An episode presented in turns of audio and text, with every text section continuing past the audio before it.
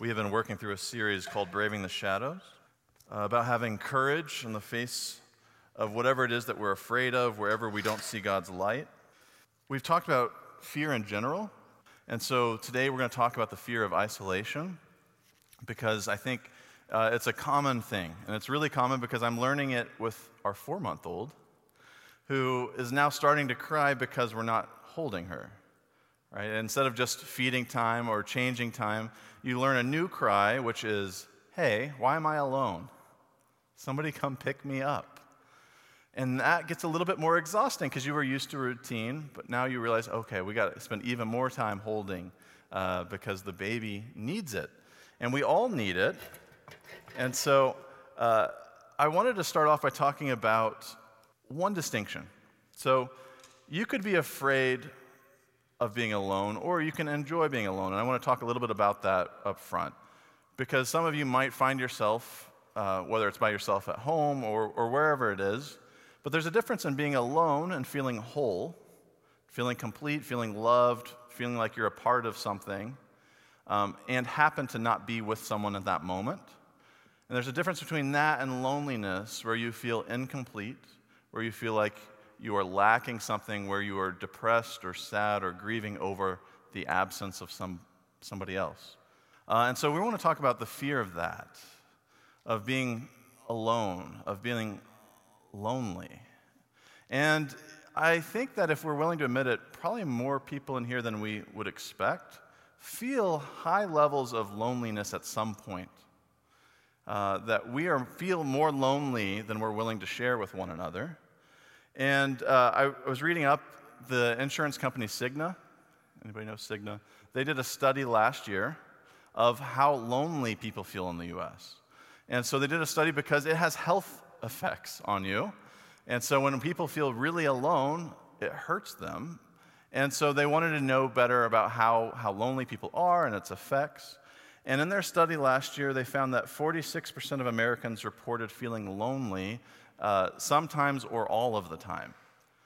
So, more than two out of every five people, almost half of us, would report feeling lonely on, on a good number of occasions or frequently. And more than that, uh, 43% also felt isolated, felt like they lacked companionship, and that their relationships lacked meaning. And the part of their study that really shocked me, because I, I kind of just assume, because of personal experience, people feel lonely at times. But the health effects that they cited from some research studies was that feeling, uh, the feeling of loneliness that, that is this, this level has the same impact on mortality as smoking 15 cigarettes a day. And I don't even know how to deal with that number. And I also don't want to get into the science of it and read through all of these journals that they're citing. But at least that an insurance provider would even make that kind of claim. The high levels of loneliness is like going through a lot of cigarettes every day. And they found that loneliness was even worse than um, high levels of obesity, that loneliness greatly affects your health, which costs them money, and that's why they're doing the study. But, but people feel lonely and it affects them. And some of the best research you can do on this is people that are feeling extreme loneliness. So they do a lot of studies about prisoners in solitary confinement because that's one of the most extreme forms that anyone experiences of 23 hours a day in a room with no windows and no interaction with people. And it used to be that that might be for a day or two or maybe a week, but it's become prolonged and prolonged where the health effects have been more and more and more noticeable. Uh, but what we, we find is that people's brains change when they're alone and when they're isolated and they can't connect with one another. And so, what they found was that the part of the brain that's around memory and learning and spatial awareness started to shrink. And there was a, an inmate that was in solitary confinement, and I can't even imagine this, but for 29 years. And he was addressing a conference of psychologists about solitary confinement and he was explaining his own experience of when he finally got out. Um, he couldn't travel simple like city navigation routes, so like simple how to get from one spot to the other. That that spatial awareness was just muddy, and that he found that I can't really recognize people's faces. And he had to spend time trying to retrain himself to recognize what a face looked like. And that part of the brain had just wasn't needed for survival. And the part of the brain that grows in that moment of stress about isolation is the, the part of the brain that's the anxiety, the fear. And so when we feel really, really alone, our brain starts to change and it starts to be harder to connect with people. And so we end up in the cycle where we get more and more cut off from one another, uh, and it gets really tough to get out of that.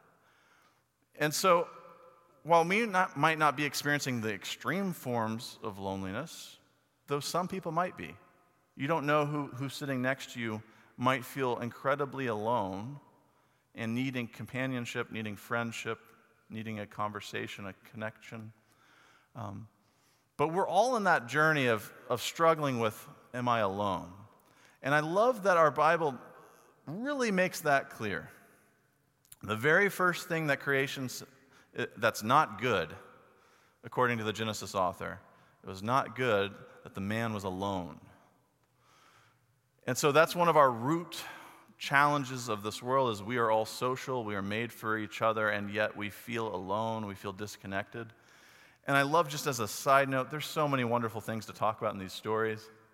But in the, in the story, it says, oh, it's not good for the man to be alone. And the first thing that gets tried is pets.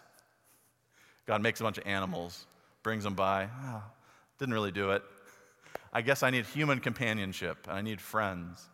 And so uh, that's the journey that we're all on together the struggle of feeling alone and trying to find community with God and with each other. And so it's in that that we arrive in Genesis 3 where we are called to live in harmony with one another, and yet that's not what happens. Right? As, as much as our best intentions to live in good harmony with our friends, our family, yet what do we do? We mess things up. We say the wrong thing. We ignore someone. We forget something, whatever it is. Brokenness happens. And in Genesis 3, the brokenness is, a, is, is the fruit in the story eating the thing you're not supposed to eat. Uh, but we all also do those things. Whatever it is we're not supposed to do, we do it. And instead of focusing on what went wrong, because that's where we often do in that story, I want to talk about the response to what went wrong. Because we all, things go wrong, but how do we respond? Do we respond with isolation or do we have the courage to show up to God and to each other? So I want to read uh, what happens in Genesis 3 after they take that fruit. Uh, when they take the fruit, it says that then the eyes of both of them were opened, and they knew that they were naked. And they sewed fig leaves together and made loincloths for themselves. Uh, and I love this that, okay, they realize something about themselves and they go to hide. They didn't realize they were naked and like, oh, I guess God made me naked. They go, Oh, I've got to hide. Like there's something about me that's shameful that, that I got to disappear from God about. I got to I got to cover myself up. And so they, they make some clothes for themselves, but that's not the end of it. They also try to hide behind some trees as God comes walking in the garden. And like, maybe he won't see me. But the layers of hiding just get more and more complicated and get more and more aggregated uh, as we keep trying to hide from God and from each other. And I think that part of what's happening is, is we're afraid of being vulnerable. We're afraid of, re- of admitting all of who we are, which is both the good things and the bad things. And so when we mess up, we want to hide it. You could probably imagine a family setting, kids done something wrong, and they're really trying to hide it, and it's blatantly obvious to the parents that something's going on. We're not good at hiding it, but we sure try. But we're all afraid that people are going to see ourselves and that they're going to see our brokenness. And so we have a fear of being vulnerable with people because what if they see my brokenness? What if they see that I'm not perfect, that I'm not all that I want to be? And so we hide, we isolate ourselves, we push people away, we disappear. And we make it impossible to get back to that harmony, that relationship of how are, how are the man and the woman going to get right with God if they just run from God? But that's what we do when we mess up. We end up isolating ourselves even more. And so, uh, I don't know about you, but we have our own tactics for that hiding. Maybe that's physical for you. Sometimes it's actually just disappearing, like leaving. Maybe you had a, a, a, job that you had a disagreement with a coworker or a supervisor, whoever it is, and you're like, I'm just going to get out of there. I just, instead of dealing with it, two weeks' notice or no notice, right? Uh, maybe, maybe disappearing is uh, moving away. Decide I'm going to get out of town. Um, maybe that's divorce and abandonment. Maybe that's all sorts of ways in which we disappear physically. Sometimes that disappearance is a little bit more subtle. I'm just too busy. And all the times where we could get together with friends, build relationships, and we're like, you know what? I don't, I don't think I can make it work. And so we hide ourselves away, not building up those relationships that matter to us, that are meaningful, because we feel like we're too busy. Sometimes, though, it's not just physical, we hide ourselves mentally. You know, when you ask, hey, how are you doing? I'm fine. It's like, are you really showing up for that conversation? Are you really showing up to be present with somebody? Or are you just dismissing it? Like, well, I'm, I'm just checked out. And you, you all know times where you've checked out. You know people who have checked out who aren't fully there. And sometimes it's even more subtle of, I'm going to give a version of myself to somebody. So you play the part of something, but you're still not actually there. You're not letting people see the real you, the, the vulnerable you underneath it all. But we all have plenty of ways to hide, and we struggle with the fact that, well, my relationships aren't what I want them to be. But while you're living in fear and hiding, nothing's going to change on that. And so I love, um, I love what the story offers us. I just want to give you one illustration of how I've been in this hiding spot. Maybe you can relate, maybe you can uh, appreciate this. Uh, my brother and I didn't have a great relationship growing up. He was about almost eight years older than me. Uh, he was adopted, and I think he had some resentment in, in our family, like real reasons. Um, but we didn't have a great relationship, and he was often kind of ugly at points to me. But I idolized him growing up because he was eight years older than me. And you know, like while I'm upper elementary, he's like upper high school and you see all of the friends and what they're doing, and you idolize the person, and you're like, I want to figure out how to have a relationship, but we don't do it in healthy ways. So, one of the things about him was he, he's really jumpy. Like, he can get scared really easily walking around the house, and you happen to be in the kitchen, and he comes downstairs, and we're like, whoa. And so I knew that about him, and so I had to take advantage of that. And so, uh, at some point, I don't know, it was around a Halloween, I had a Batman outfit and I'm in elementary, I'm not sure how old. I had a Batman mask and a cape, and I went and hid in the upstairs bathroom. There was this little like half wall, like hid around the corner of it, just waiting. He's coming at some point. Oh, I hear the door open up, and he comes walking out, and I jump out, and it, yeah, he jumped. And then immediately he turns to then punching me on the ground. And I'm laughing the whole all the while because to me it was worth it in the moment of, hey, I'm actually close to my brother. Right? Like, even in the pain and the ugliness of, like, I don't know how to have a relationship here, but somehow in the hiding and being present, that's a moment we have together in our unhealthiness. And, and we all hide from people and we show what we want, but, but deep down underneath it, we want the relationships, we want the connection. And so I love that in our story, God comes walking to help us realize that our hiding isn't going well. And God comes walking into the story, and it says in Genesis 3 9, but the Lord God called to the man and said to him, Where are you? Not because he doesn't know, because we have to learn how to answer the question Where have you been? Are you willing to actually admit, like, I'm sorry, like, I should have shown up for you. I should have been there. We have to learn how to answer that question of, where have you been? It's not that God needs to know because he doesn't know, it's that we have to learn how to answer it. And so, where have you been? And the man says, I heard the sound of you in the garden, and I was afraid because I was naked and I hid myself. And I love that Adam admits he was afraid. Like, usually in church talk, we're like, oh, if God's present, yay, and I'm so excited. But like, for some of us, there are moments in our lives where thinking about God being close is scary. Because can I let, like, the divine eyes peer too deeply into me? Am I willing to admit who I am in this moment and that God can see me? And so Adam goes to hide.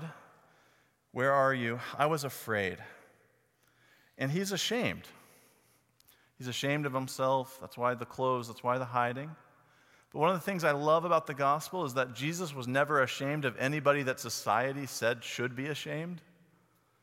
You know, that Jesus can, in the process of healing, touch a leper.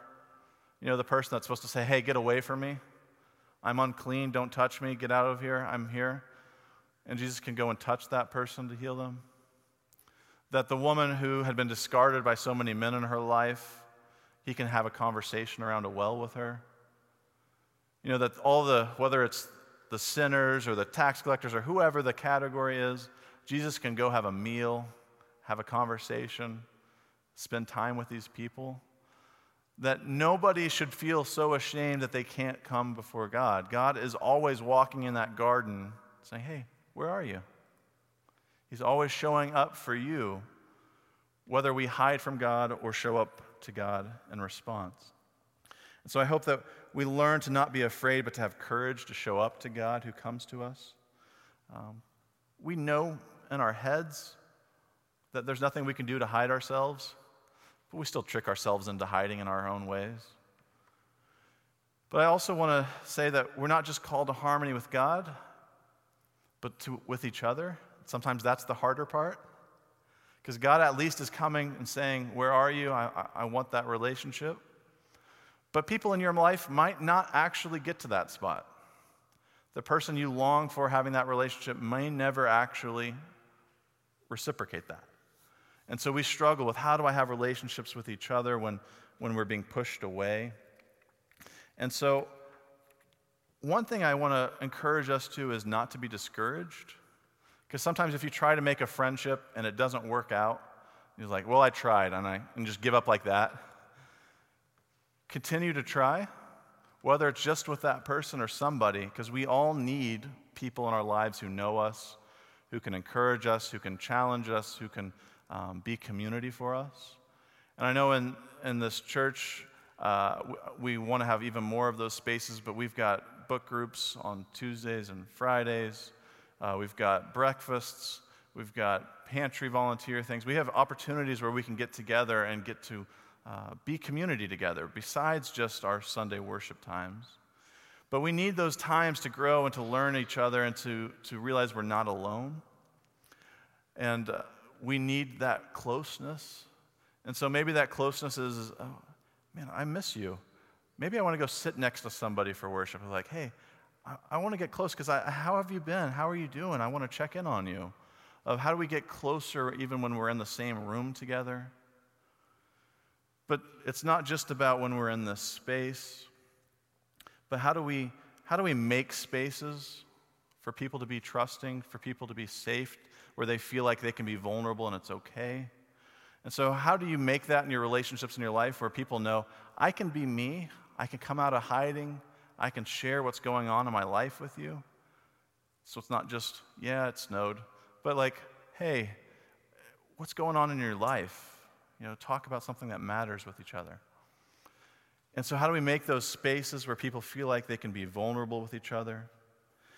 And sometimes we just really struggle with it because, like, look around and think about who, who maybe you've seen in the space that you don't see here today and be like, man, I miss them.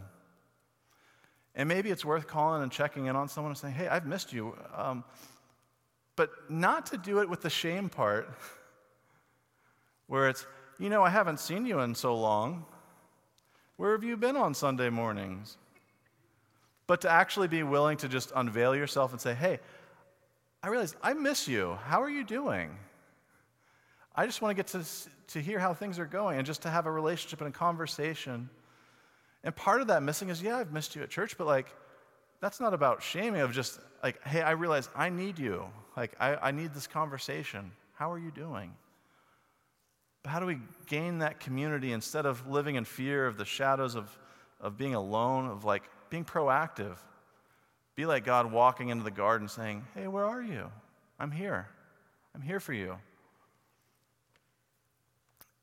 Um, one thing that you might read about if you get our Steeple Breeze articles, um, but I wrote about experience I had this last, this last week. Um, anybody heard of Challenge Day? Primarily happens in schools, but it's not only for schools. Uh, but local ministers in Jackson got together and said, okay, we want to volunteer for one Challenge Day together. And so there were, I don't know, a dozen of us that went to Challenge Day. It was meeting at Jackson College. It was we were there 7:30 to 3 o'clock. The kids weren't there the whole time, but seventh graders from three schools, I think like Michigan Center and Napoleon and and uh, somewhere else, but but seventh graders who they can put up barriers and disguises and not necessarily be their real selves. But the whole day was about making it safe to be able to share who you are and to realize that it's okay to share what pains we're going through and to support one another and to realize I'm not going to contribute to the pain that this person's going through. And so they did a lot of things to get people into the mood that it was okay to share. But I want to just share the moment that, that was the meaningful one for the kids. And they set up two lines. So you had a line where you're facing this way, and another line where you face the other way. And you always started on one side, and then they would ask you to identify if this is true about you. And it might be something like um, Have you ever been mistreated based on your, the size or shape of your body? And so anyone that had felt that way and had experienced that would turn. You go to the other side and you would look at each other. Right? You have to stare at each other's eyes of, wait, these people are going through these things. And so they went through things like, has anybody close to you um, died from gun violence, watching people cross the room? Has any of you, um, does someone close in your family suffer from uh, um, addictions to alcohol or drugs and people cross the line? And these seventh graders start to just break down in tears and like are consoling one another and hugging each other because over half the room is crossing the lines on all of these major things of who is somebody close to you um, has uh, committed suicide or, or attempted to? Or who in here feels like they never were able to be a child? And these kids having to admit that about themselves, but look at one another about that. And they realize that they weren't alone in all of the ugliness of the lives that they were, they've already been living through. But we're so unwilling to share that about ourselves that it completely surprised most everyone in the room what each other's going through. But realizing what they were going through allowed them to suddenly connect, where afterwards, and they're like, hey, anybody want to share with how they felt? And people wanted to share, I want to apologize to one of my classmates.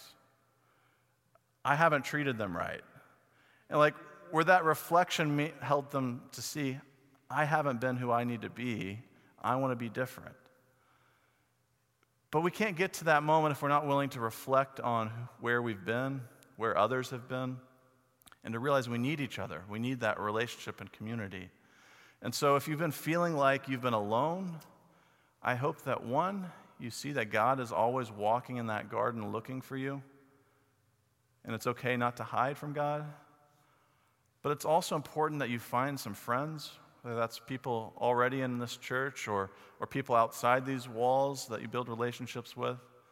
But it's important to build relationships because loneliness is, is painful and hurts us and gets in the way of all that God has created us to be. And so I hope that you find people in your life that you can share with and that you make spaces that people can be themselves together uh, and be real with each other. And so I want to note one thing before we kind of close and move into our next part of uh, this worship time. And that's we're going to be taking communion in a minute, and I'm going to talk about communion a little bit more. But I just want to say communion is this beautiful image of our relationship to God and to each other. Of like, it's an act of, in a broken, isolated world, saying, no, we're connected. And so I hope that communion for you feels fresh in that about, hey, God reaches out to me. I have God here with me.